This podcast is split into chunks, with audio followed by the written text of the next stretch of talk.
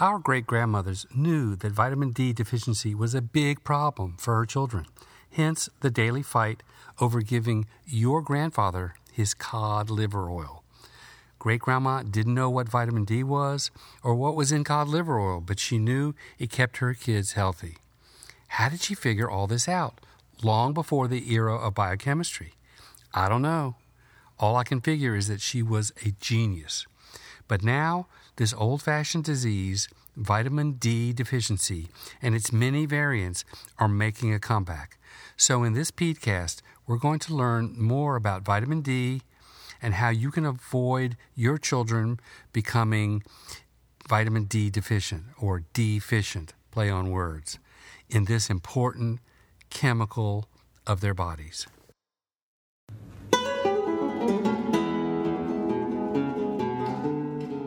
Welcome to Portable Practical Pediatrics, a podcast for parents and families, a place dedicated to children and their well being. And now, direct from Studio 1E in Charlotte, North Carolina, here's your host, Dr. Paul Smolen.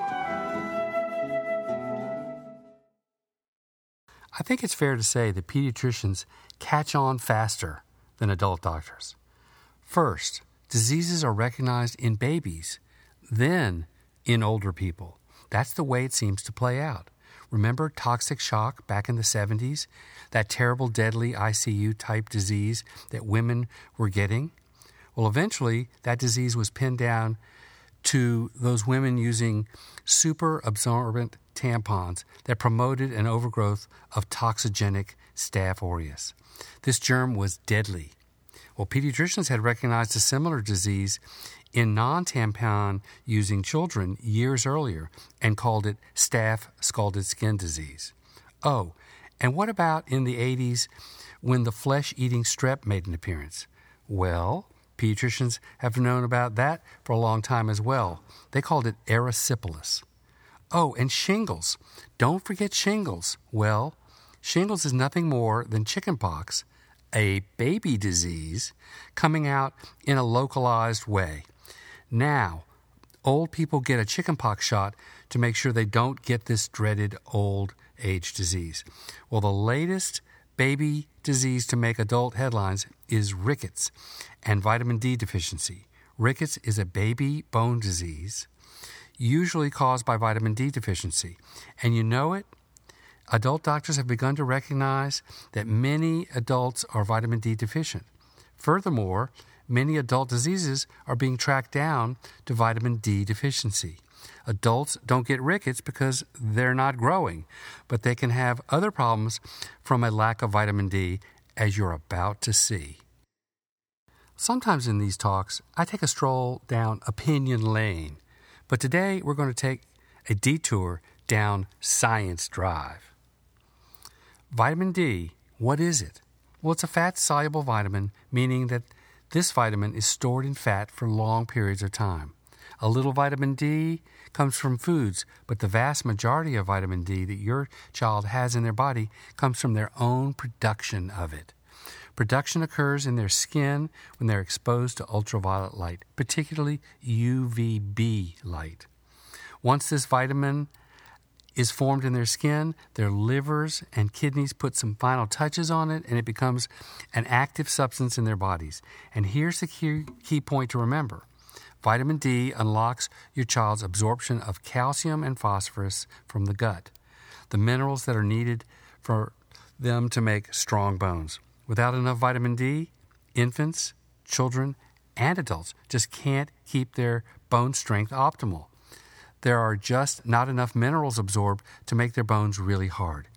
If there is a severe deficiency of minerals in their bones, we call that disease rickets in babies or osteoporosis in adults. As I said before, the whole vitamin D story has been getting more complicated recently now that adult investigators have linked its deficiency to a whole host of adult diseases, namely multiple sclerosis, adult onset diabetes, various types of immune dysfunction, and certain types of cancer, particularly colon and breast cancer. Well, it turns out that there are vitamin D receptors on every cell in your body, So it makes sense that vitamin D deficiency may cause some other disease processes other than simply bone diseases.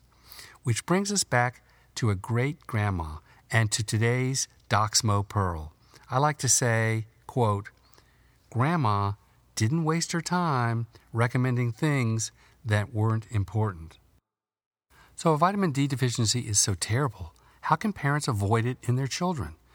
By making sure your children get a minimum of 30 minutes of sunlight a day without sunscreen, hopefully between the hours of 10 a.m. and 2 p.m. UVB light happens to be maximal during those hours.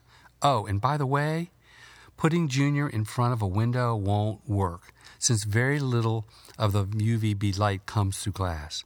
If your children have dark skin, you may need a lot more than just 30 minutes a day. Asian children are estimated to need 90 minutes and African children 180 minutes. These are just estimates, but let's get those children outside every day right at birth. Yeah, you heard me right. Unless the weather is extreme, it's never too early to go outside. And for infants, that's children less than a year of age, they should likely get a vitamin D supplement daily. Ask your children's doctor about this to get the most current recommended dose. And diet is important. Older children need three vitamin D fortified dairy servings a day. That's milk, cottage cheese, yogurt, or the like. If your ch- child is milk allergic, use an elemental formula instead. In my original PEDcast on this subject, I recommended a soy formula, by, but experts no longer recommend that. Your child's calcium intake should be about 700 milligrams a day for young children and about 1200 milligrams for teens. See the chart in my show notes for the most recent recommendations. And avoid juice and soda and other sweetened beverages. Not only are they are there no minerals in these drinks, but every soda is one less serving of milk that they will get. It's also important for your children to be active for at least an hour a day. Gravity helps make their bones strong. With trauma comes bone regrowth. This makes their bones strong for the long haul. And remember, every hour of screen time your child, your children get is an hour lost of physical activity. You know what they say, use it or lose it, and that is really accurate when it comes to bone health. Now, here is something you need to know you can only increase your child's bone density t- until they're about 20 years old. After that age, nobody, none of us, uh, can increase our bone density. There's a slow, steady, progressive loss of bone density for the rest of your children's lives after age 20. Moral of the story the better your bone density is at 20, the better it will be at 90. So let's get your children active and make sure they also get vitamin D in their diet along with some daily sunshine. Well, you may be wondering which groups of children are most at risk for vitamin D deficiency and how can it be prevented in them. Getting 400 international units of vitamin D3 is especially important for infants who are born in the winter because of their lack of sun exposure relative to babies born in the summer. Premature infants whose bones are poorly mineralized at birth relative to term babies, since they didn't get the whole gestation to absorb all those minerals. Exclusively breastfed infants, since breast milk can be low in vitamin D in some moms, and dark skinned infants who need far more light to produce vitamin D in their skin. Any ba- baby vitamin generally has vitamin D added, but don't go overboard because you can give too much. Follow the recommendations I posted in the show notes if you have questions about this. Adults generally shouldn't take more than 2,000 international units unless it is done under the direction of a doctor. And be careful about those gummy vitamins. All that sticky sugar is likely to make the dentists very rich. And don't forget about fish. It's a great source of vitamin D because fish live outside and therefore are full of vitamin D. Try and get fish incorporated into your family's diet at least twice weekly. Well, to me, it sounds like Grandma wrote the AAP guidelines uh, about vitamin D over a hundred years ago. Here's what she said: Drink your milk with each meal. Don't drink that soda. It's bad for you. You need to eat fish at least twice weekly. It's good for you. Get outside and don't play indoors. Go outdoors. And take your cod liver oil every day to stay healthy, especially in the winter months. Right on, Grandma. Well, as always, thanks for tuning in. My goal is to make you one of the best informed parents in the room, and I hope today's Pedcast helped in that regard. If you enjoy learning about child health with Pedcasts, consider rating our podcast on your podcatcher like Apple Podcasts or Google Podcasts. Your rating really helps us. This is Doc Smo, hoping you now feel free to make sure your children get enough vitamin D. Until next time.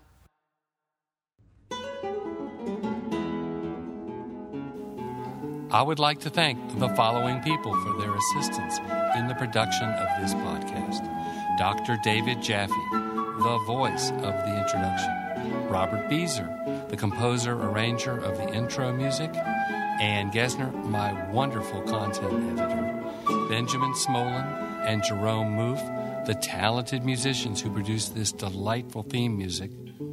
Sarah Smolen and Nathaniel Horlick for their digital wizardry, and Wendy Smolen Esquire and Seth, the Rocket Man Barrister Jaffe, for their inspirational guidance. Thanks, guys. By listening to this podcast, you agree to all of the terms and conditions found at the docsmo.com website. This docsmo.com podcast is informational only. Dr. Smolen does not diagnose, treat, or offer specific medical advice for your child. For specific medical advice regarding your child, consult his or her healthcare provider.